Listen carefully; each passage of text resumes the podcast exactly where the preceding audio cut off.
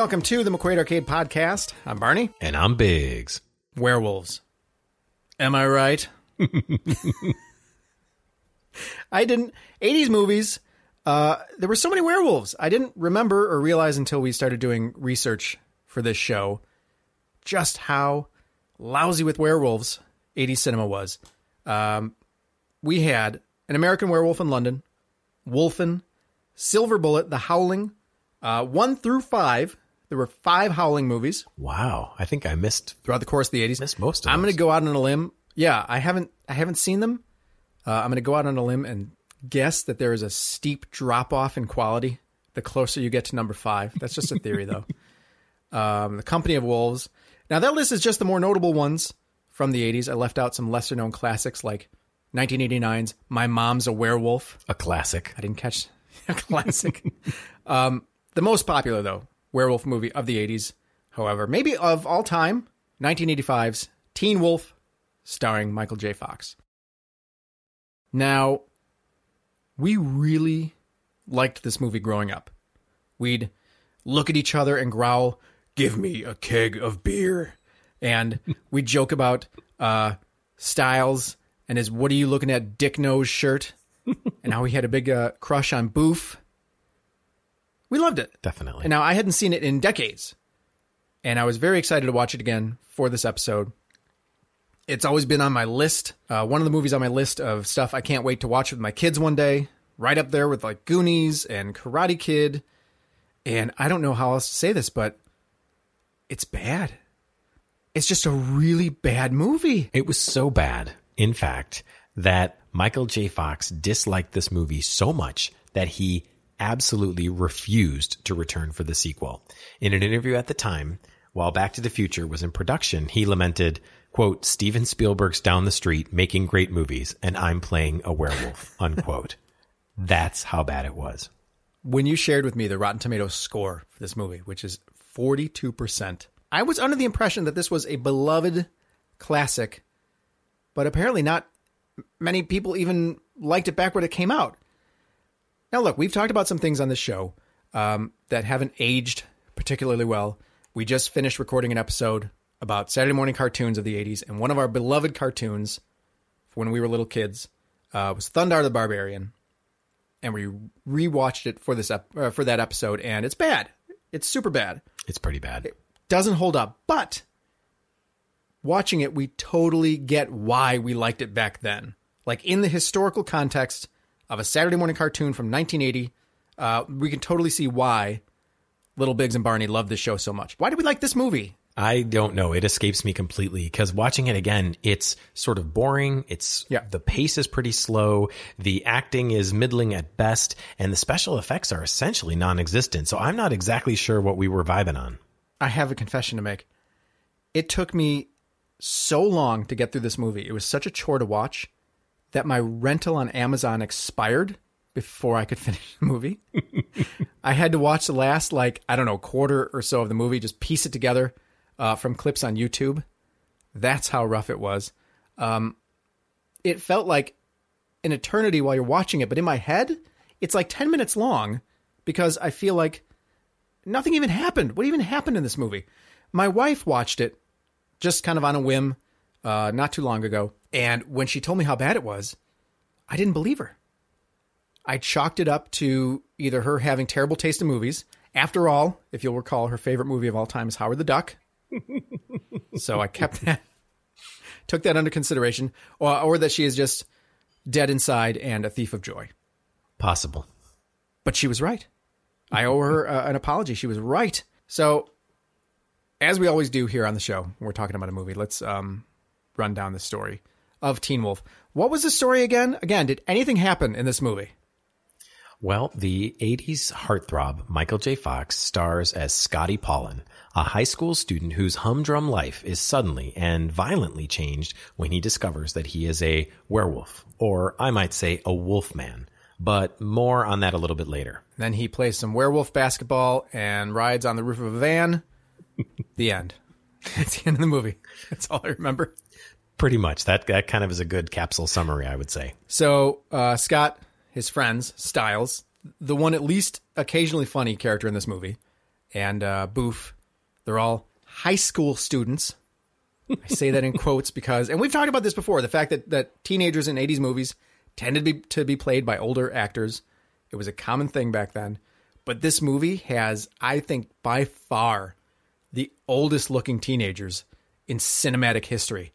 I mean, Michael J. Fox could totally get away with it back then, but the rest, that party scene, everybody there looks like they're they're 35 years old. I mean, it is a remarkable scene. You know, they're they're at this alleged high school party, and first of all, it's a, it's an unbelievable party. Everybody is sweaty throughout the film, right? This is one of the, the real so hallmarks of this director. Constant sweat. And I don't mean just like a nice glistening kind of fresh sweat. I'm talking everybody is drenched, sopping wet, dripping down the hair in their face. That's remarkable. And I think it's just kind of rare to see it. It's like they're all in a two hour hot yoga class or something. But uh, when we're at the party, it feels damp and close and really it's this bizarre set of things happening. Even though they're supposed to be high school students they're all kind of laid back and having a ball. And of course stiles is almost like this ever loving hilarious mc character who's socially greasing the wheels and doing fun party games. And then it kind of clips to that point where they're chained together tied up and covered in whipped cream riding Yes, around women on, the floor, and whipped cream. Um, We're eyes wide shut kind of thing. What what are we talking about here? I don't here? know where it was going. Apparently, uh, the director went to Nebraska, which is, I guess, where this movie's supposed to take place, um, to interview teens about partying, and the interviews inspired the party scene. I don't know what the hell they told this guy. Maybe we should move to Nebraska because we never attended anything even remotely like this in high school. I mean, if anything, this felt more like a late college, maybe almost like a grad school level party. But then again, we were busy playing Dungeons and Dragons and being nerds. So who knows? Maybe stuff went on that we didn't we didn't uh, have any awareness about. And we didn't go to high school with any uh, middle-aged people like there were at this party. um, so they're uh, they're Midwestern high school students, and Scott Michael J. Fox is always complaining about how average he is and how the girl at school that he likes doesn't know he's alive, while Boof is clearly in love with him. Uh, he's a mediocre basketball player on a terrible team, the Beavers. Um, the coach, do you know what? I take it back. Styles isn't the only funny part of this movie. The coach is hilarious. Yes, he is probably the funniest character in the movie. I actually had some laugh out loud moments with him, and I kind of wish in a different era they would have made him the main character, and everything else would have been a sideshow because he's so hilarious. A couple of his great quotes. I just I have to please indulge me on this. Uh, he says, "There are three rules that I live by: never get less than twelve hours sleep." Never play cards with a guy who has the first same first name as a city, and never get involved with a woman with a tattoo of a dagger on her body. Now you stick to that, and everything else is cream cheese. Did you? When, I'm not familiar with that expression. Everything else is cream cheese. so It's hilarious. And then when when uh, Scotty comes in to talk to him about something, clearly it's something weighty. He looks up. He says, "What is it? Gambling? Drugs?" You know, I'd really like to help you, but I'm kind of tapped out this month. The IRS is coming down on me like it's some personal vendetta against Bobby Finstock. I mean, it's just brilliant, just absolutely brilliant. At one point, he's watching a game, sitting on the bleachers, uh, and he just walks into the gym, peeling a hard-boiled egg and throwing the shells on the floor. and he's sitting there and like tells the assistant coach next to him to go get him some salt for his egg that he's eating at a basketball game. He's hilarious. I mean, that is a well drawn character that really has something to bring to the table, unlike most of the other people in this film who were kind of replaceable. So, uh, to continue with the story, they go to this party after Scott growls at the guy at the liquor store, scoring them a keg of beer. Uh, again, we thought that scene was so cool. His eyes light up red, and watching it now, it's just dumb. Again, he's very sweaty. Everyone's so sweaty and wet. So much sweat. Uh, then Stiles, on his way to the party, surfs on the roof of the van for some reason. They stop, like it's his big signature thing he does, apparently. And again, as kids, we thought this was the coolest thing ever. Watching this movie today, I'm like, what are you doing? Like, that's just dumb and dangerous. Like, why would you do that? Incredibly dangerous. Can you imagine? All, all it has to be is somebody slams on the brakes and the guy flies forward and gets crushed by the truck. I don't know, man. It would have been visually more interesting, I suppose, than the actual film we, got. have But uh, a lot more to talk about. Uh, the party sequence we talked about, the whipped cream. Um, so things keep happening to Scott, mostly weird, like body hair issues, and he discovers that he is a werewolf, and in fact comes from a family of werewolves. Werewolf Scott, or Teen Wolf, as Stiles brands him complete with T-shirts and merchandise. Uh, ends up being I'm way more. pause you right there Yeah. for one second just to remind our listeners of Penn Jillette's movie watching rules. Oh yes, they certainly apply right? here. So whenever Penn Jillette is doing a movie night with his friends, whenever the title of another film is mentioned in the dialogue, as in, I don't want to be home alone tonight, everybody whispers, wow. When, whenever a film shows an establishing shot of a city, any city, mind you, the group mutters, Chicago. Finally, if the title of the movie is itself mentioned within the film, as we're talking about here, the group applauds. And I feel like it should be golf claps. Yes, for sure. And it's uh, it's mentioned a lot because right away, when uh, Marty comes out to Stiles as a werewolf in a scene that we definitely have to talk about, um, right away Stiles starts, starts. He's like, "So what's it like being a teen wolf?" And like this whole teen wolf branding thing happens. Um, you know, and Teen Wolf is said a lot in the movie. which is very 80s by the way it's kind of meta 80s the the whole fact that they're actually making a business out of the movie Yeah. within the movie is kind of wild So Teen Wolf uh, ends up being way more popular than than regular old Scott. Whole school gets caught up in wolf fever, and Scott leads the team to the uh, championship, but ends up playing the the final game as regular Scott because uh, I don't know, I don't know why. I like I said, I, I was piecing it together on on YouTube at this point. Um, because the power was inside of him all along, and he didn't need to be a wolf because he had the power of friendship. I don't remember. Um, yeah, this movie, this really, this kind of messed me up because, like I said, there's a difference between something just not holding up as well, you know, aging, and just being bad. And this is genuinely bad. We read that this movie took what, like three weeks? yeah i think it shot the entire thing in three weeks Yeah, 21 days. That's crazy. It almost took me 21 days to watch this movie. Kind of beating this movie up. Let's talk about the good stuff. What's good about this movie? Stiles. He is funny. He's a very weird character. I don't I don't get is he like is he like a nerd? Is he really popular? Is he like he's like emceeing this party in one scene and getting kind of bullied by jocks in another scene? Uh, I kind of don't get his place in the high school ecosphere. Um, but he is he is a funny character.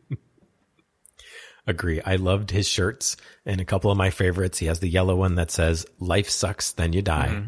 he has the blue one that's in a lot of the first part of the movie that says obnoxious the movie and then finally the black famous one that says what are you looking at dick nose Dick Nose. Maybe the greatest thing to come out of this movie is that shirt. Uh, and I love how there's a scene where he comes over to uh, Marty's ho- Marty. He's not Marty. He's I just did it. I just called him Marty. We're gonna. So I mean, we might as well talk about the Marty thing now.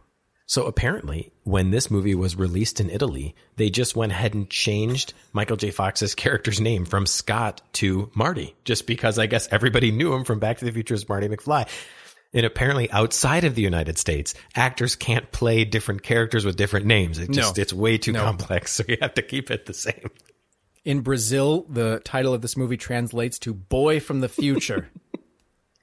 I There's no It's amazing. I guess they just. I mean, really, it's it's actually that might actually be a better way to look at this film as actually an extension of or a sequel to Back to the Future. That might make it a little bit more palatable. So Stiles in his shirts is a scene. He comes over to Scott's house, and uh, he walks in. He's like, "Hey, how you doing?" And Dad, like without looking at him, goes, "Stiles, nice shirt." like that was kind of a funny, kind of a funny moment. The coach, hilarious. Yeah, that's about it, man. Uh, even as a as, as a werewolf movie, this does not hold up. Like the the special effects are are bad. The transformation scene is bad. His makeup is so silly looking. I read a little trivia. Apparently, the producer or director said that when they first screened this movie, when he has his first full transformation into the Teen Wolf, there was so much laughter that like the, the rest of the scene got missed. Like you couldn't hear what was going on because he looked just so silly. I mean, you know, this is really tough because we love werewolf lore, we love werewolf movies, and maybe that's why we liked it. Maybe because it was just a werewolf movie in in, in that time when we were seeing so many. But we have to remember that in 1981, an American Werewolf in London came out with John Landis directing an absolute masterpiece and with special effects that I mean, I would argue changed the world, right? Rick Baker was able to flex muscles that nobody had ever seen to make this incredibly organic, Yeah. biologic feeling transformation before your very eyes that was painful and powerful and frightening and exhilarating. So much so that Michael Jackson, not too many years later, called upon Rick Baker again to duplicate a similar transformation for the thriller video. And then here we are with basically what was happening in the 1940s with Lon Chaney and some goofy stuck on hair and a painted black nose and some goofy fangs. So Yeah. I like to think about the range of werewolves, right? I mean, so we can sort of have on one extreme the American Werewolf in London, which is essentially a beautiful wolf, often larger and more frightening looking than a natural wolf, but it looks like an animal. And then on the other is sort of the wolf man, if you will, which is basically a guy with some hair and some fangs and maybe some claws. Yes. And then there's some stuff in the middle. For example, 1981's The Howling, where the transformation resulted in this enormous wolf-like but bipedal creature, sort of somewhere between a wolf and a man. And I think in some ways that's the classical concept concept of a werewolf. But all of these things I think can count and depending on what you're interested in and what mood you're in, you could look to any of these or anywhere in between. Yeah, just the same year in 85, we had Fright Night, which we covered uh, on an episode about 80s vampire classics. And there's a scene where a character who's a vampire transforms into a wolf, and it is that one end of the spectrum. It's just a wolf, and he uh, gets staked, gets hit through the, the heart with a stake. And there's this amazing transformation scene where he transforms back into a person, and it's this these amazing effects. And this was God, this movie was not. They had there's a transformation scene where like, um, you know, Scott's face is kind of like a little bubbly and stuff, and then again, look, they had 21 days to shoot this movie, so I guess like, you know, what they did in that time was impressive, but uh, it this just kind of falls flat on every level, including the werewolf stuff, which uh, just makes it even a, a, a bigger disappointment. We thought maybe for you know, we're coming up on Halloween, our first October on the show. We'll do kind of a, a horror themed episode, but man, we uh I think we backed the wrong horse, so to speak, on this one. Well, Should have gone with the any of the number of many uh, other werewolf movies from the uh, 80s, but you know, we'll get to those. we kind of picked a dud. One thing that was interesting about this movie, though, is the central conceit, the concept that there is a teenager who becomes a werewolf, which is such an interesting concept. You could go so many ways with it, right? Yeah. He's got newfound powers. And in fact, right? In fact, they actually touch upon the concept or they allude to the concept of a superhero when Harold, the dad, tells Scott, quote, with great power comes an even greater responsibility, unquote, which of course is the classic expression associated with Uncle Ben from Spider-Man. And I think this really tells I have to us- jump in real quick because I I heard that and it just made me so mad. Like, okay, this movie stinks and you're ripping off Spider Man, but uh, it turns out um, screenwriter Jeph Loeb was also a comic book writer who wrote Spider Man comics, so they get a little bit of a pass on that one. That's legit. But I think it tells us that we really wasted a tremendous amount of potential because, right, he could be like a superhero. He could be saving the day and helping people. And part Fighting of what's so depressing is he uses his superpower werewolf skills to play basketball and to And ride on the uh, surf on the roof of a van once. and dance. Yep. I mean, like this is Yeah. it. This is what you use your powers for. Where's the meat? Yeah. Or as we heard in the eighties, where's the beef? We uh oh, we have to do an '80s uh, commercial episode. Write that down. Definitely. you know the there was uh, in in 86 they came out with uh, the animated series the cartoon teen wolf cartoon which i think we i think we liked it was pretty good and they did a much more superheroish thing you know in the cartoon stiles and boof were the only and and uh, scott's family obviously were the only ones who knew he was a werewolf which just sounds much more like what this story should have been as opposed to you know, at a basketball game, all of a sudden there was a literal monster on the court where a young man used to be, this hairy, fanged monster. Um, and nobody seems to care. Like everyone like stares for a moment and then and then the coach is like, "All right, we're back in this game, baby. Let's go." There's a monster on our team, and it's like, "What? Where are the pitchforks? Where are the torches? Where are the people with silver bullets coming at him? Where are the other covens of vampires and werewolves who are coming to get him? Like just nothing. And what's even more bizarre is that the dad mm-hmm. was also a werewolf, as we know.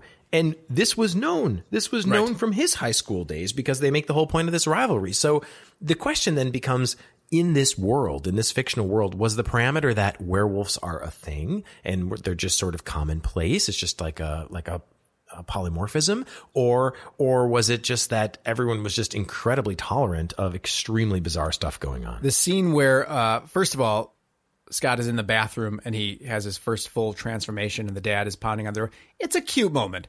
The dad's pounding the door. He's like, "Let me in right now." And Scott's like, "Oh, okay, Dad, if you insist." And opens the door as a werewolf, and there's his dad as a werewolf, which looks like he looks like a teddy bear or like an Ewok or something. He looks so goofy. totally hilarious with his big Um, belly But it's kind of like a oh, like it, it's definitely a surprising moment when you watch it for the first time. And then you know the the the, the next day at breakfast they're they're talking and he's explaining Scott like you know he's like other than you know some a few details like werewolves are people too. Your mom was a werewolf, you know, and you'll have some great power and whatever. So like werewolves in this world aren't bloodthirsty monsters apparently. Uh, they're hairy and they can play basketball, but other than that, they're just like everybody else. Very strange. It, it is. Now, one of my favorite books as a littler kid, this actually first came out in 1982 by Bruce Coville. It's called The Monster's Ring. And it takes very much this concept. It's about this kid named Russell who one day is running away from these bullies who are chasing after him. And he kind of gets lost in this bizarre little maze of alleyways and finds this old, I guess kind of like an old consignment shop or a pawn shop. And inside he finds this weird ring and he puts the ring on and there's instructions that say twist it once you're horned and haired twist it twice and fangs are bared twist it thrice no one has dared. And of course, the story is he has this powerful ring where he can become a monster and he goes on these adventures and it's really, really fun and interesting. And of course, as, as alluded to, he eventually does twist it thrice mm-hmm. and all sorts of craziness ensues. But that took this concept to a really neat place. It, it made him interesting. It, he had troubles with it. There was pressure. People were trying to figure out what was going on with him. And all of that was completely short circuited, utterly circumvented in this film, which was completely bizarre. another way this movie falls flat, yet another way, is the soundtrack. It's really weird. Um, the the song we hear, I think a couple times. Once during the you know during the basketball game, Marty Scott. I did. I get why they did it. I get why they did it in Italy. It might as well be Marty. Um, was nobody so in Italy or Brazil when you went to go see this movie and the character's name was Marty or it was called The Boy from the Future? Did anybody walk out of the theater and go, "What? Wait a minute, that's not Marty or the future?" anyway, so the basketball game, um, Scott gets like piled on and then like busts out as the wolf. Um, and then goes on to like dominate the game. He's doing crazy um, slam dunks and stuff. And there was a uh, Michael J. Fox had a stunt double who would actually did some of those crazy basketball scenes. I guess he had asked like, "Hey, can I do my can I choreograph my own stuff, do my own basketball stuff?" And it was a disaster. So they got this other guy. but uh, during this game, this song is playing, and again later in the movie, I think after the game, where he's like, Teen Wolf is walking down the hall, like, hey, giving everybody like the finger guns and high fives, and like this song, this terrible song. It sounds like, um, the Toy Story song guy who did that. Yes, Randy Newman. Randy Newman. It's a Yeah, awful so like this- bow, bow, bow, bow, bow, bow. It's we're in 1985. You know how much good music is out there that they could have used that would have been cool, and it just was awful. Well, you know, it wouldn't be an 80s movie without montages, and this definitely had it. And you're right, this is the song that they played, and apparently it's Mark Vieha's Way to Go.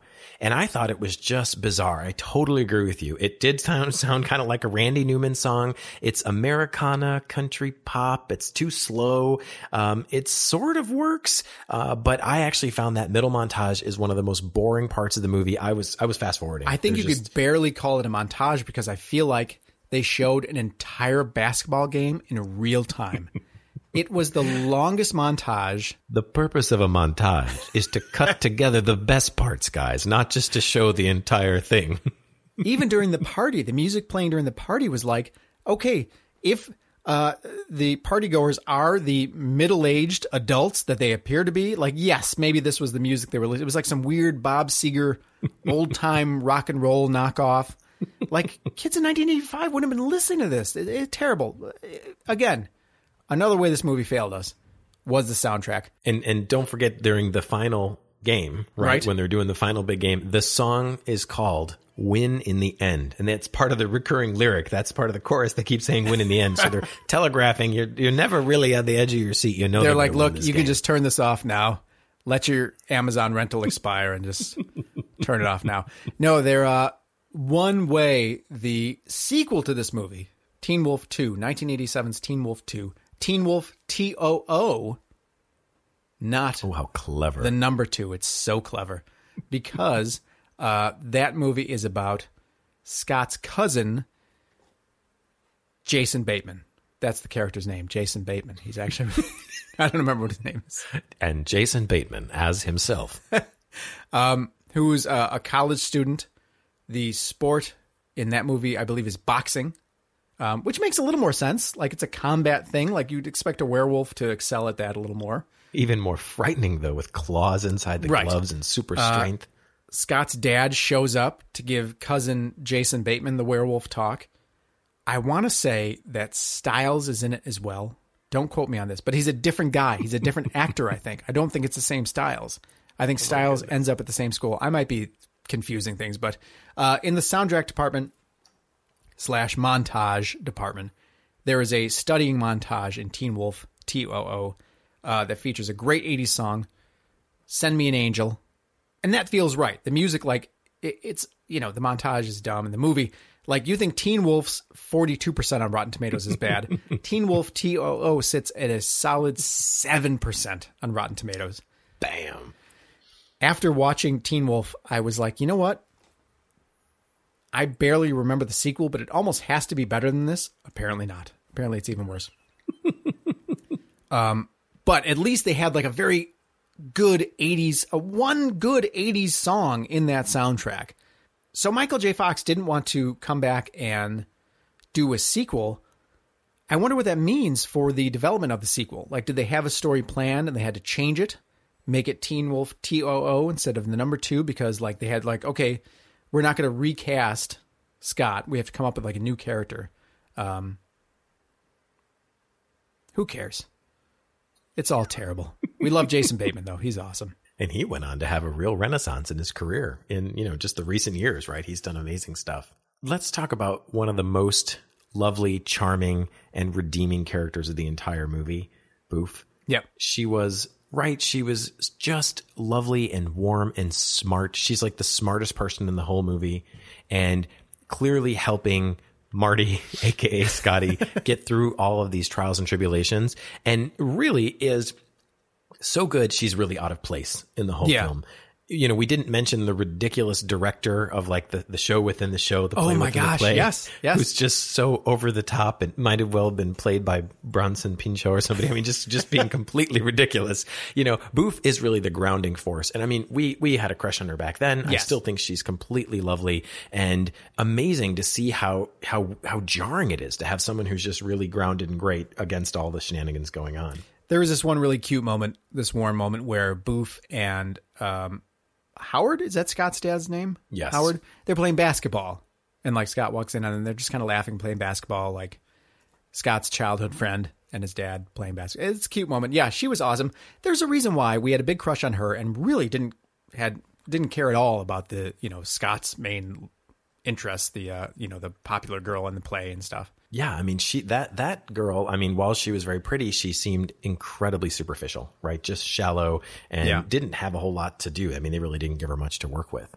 And we found out, uh, I think, wasn't she just using Scott slash Teen Wolf to make her boyfriend, uh, Jock Guy, jealous in the end? Yes, yes. Mm-hmm. At the end, right? She ultimately said, "I have a boyfriend," and sort of turned him and rebuffed him. I saw that on YouTube after not finishing the movie. She rebuffed him, but didn't reboof him. Uh, you are correct. She did not do that. Did you just do that though? Really? Yeah, I, d- I did that. I went there.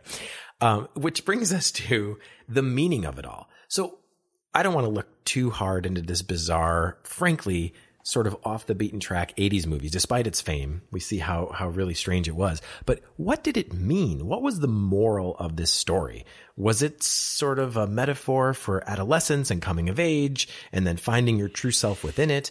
I, don't know, honestly. I don't think it tells a very powerful or compelling story. With great power, sometimes comes great responsibility, or sometimes just basketball. I don't know. I don't know what any of this was for. But again, we love for whatever it's worth. I mean, look, we got a lot of joy out of this movie. Um, part of the reason why we're both so shook is that we we did love this movie as kids. Um, everyone out there who, like us, has this movie on their list of like, man, I can't wait to share this with my kids one day. I can't wait to watch this again. Cherish those memories, hold them tight, let those memories be your boof. this thing you've had with you through your childhood, who you didn't quite appreciate enough, didn't realize that uh, she was the one you loved all along. I don't know. I got nothing. This movie stinks. There, uh, there's one last scene we have to talk about before we wrap up. Do we? And that's yeah i think it's it's the scene that is just one of those that makes you snap your head up and say wow times have changed things have really not aged well Oh my God. Yes. We even said we were going to come back to this. Yes. Thank you. so there is a it's frankly it's a coming out scene and and to be honest it's actually done well it's some of the best acting i think in the entire movie scott comes into the room with his buddy stiles and he's kind of kind of closed down his arms are crossed his head's down. You can tell he's anxious about something. And he says stiles i got something to tell you. It's kind of hard but and this could be a tender moment where a good friend could sort Yeah. of you know meet him halfway or, or support him but instead they just take it in a completely shocking direction. So they're uh, they're out in a garage, and Stiles is looking for his brother's weed stash out in the garage, and um, so he's kind of distracted, you know, while Scott's coming in. And again, Michael J. Fox is great. He does not have a lot to work with in this movie, but the moments he does, he he does a great job. Definitely. he's very convincing at uh, when he's walking down a wet hallway. I have to mention that scene. It was There's it a scene so wet. It's as if he's running through a stream. There's splashing water. Who washes a floor like this? It was inches deep. There's a scene he's running through the high school. Uh, he's he's he, he is like transforming into a werewolf, and he's trying to run and find a bathroom where he could be by, himself. And there's a hallway he runs down with a wet floor sign, and it is again flooded. Uh, he's splashing around. but yeah, they're out in a garage, and um, yeah, he has something to tell Stiles, and um, Stiles basically says like, "Look, you're not going to tell me you're gay, right? Because I couldn't handle that." Except he doesn't say gay, and it's like Christmas story. What is it like?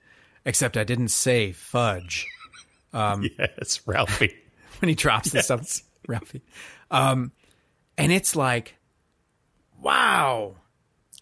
Here in 2020, um, that was like, you know, it, it was, yeah, yikes. That's that gets our first official yikes award here on the McQuaid Arcade podcast. Um, I'm sure there's a lot of stuff from movies that we're going to cover that that does not uh, would not play today, and um, this was one of those scenes. Again, it could have been it could have been a very uh, tender scene between two friends, and they played it for the uh, the gay joke, and it's uh, it's rough. It's a rough watch. We like to talk about trivia. We cover movies here. Uh, all I've got is, according to Jerry Levine, Levine, who played Stiles, uh, Stiles' full name was Rupert Stilinski. I like that. I think that could work. I think if your name actually were Rupert Stilinski, you'd go by Stiles. I think that's cool. Sure. Yeah. That uh that's all we got for trivia. this movie. If we think of anything else, we'll put it on our website. Go to McQuaidArcade.com, click on episodes, um, and check out this episode's page for any fun bonus stuff. Or just click on the uh, link in the podcast description. So, Teen Wolf was a bizarre coming of age movie that had substandard, practically non existent special effects focused on preposterously boring, badly filmed high school basketball drama. with overaged actors who were grievously out of place. It ham handedly denigrated a potentially touching coming out moment while squandering any potential for interesting human connection. And yet, it somehow remains a beloved 80s classic, though only through the rose colored glasses of 80s nostalgia. And on that note, stay limber.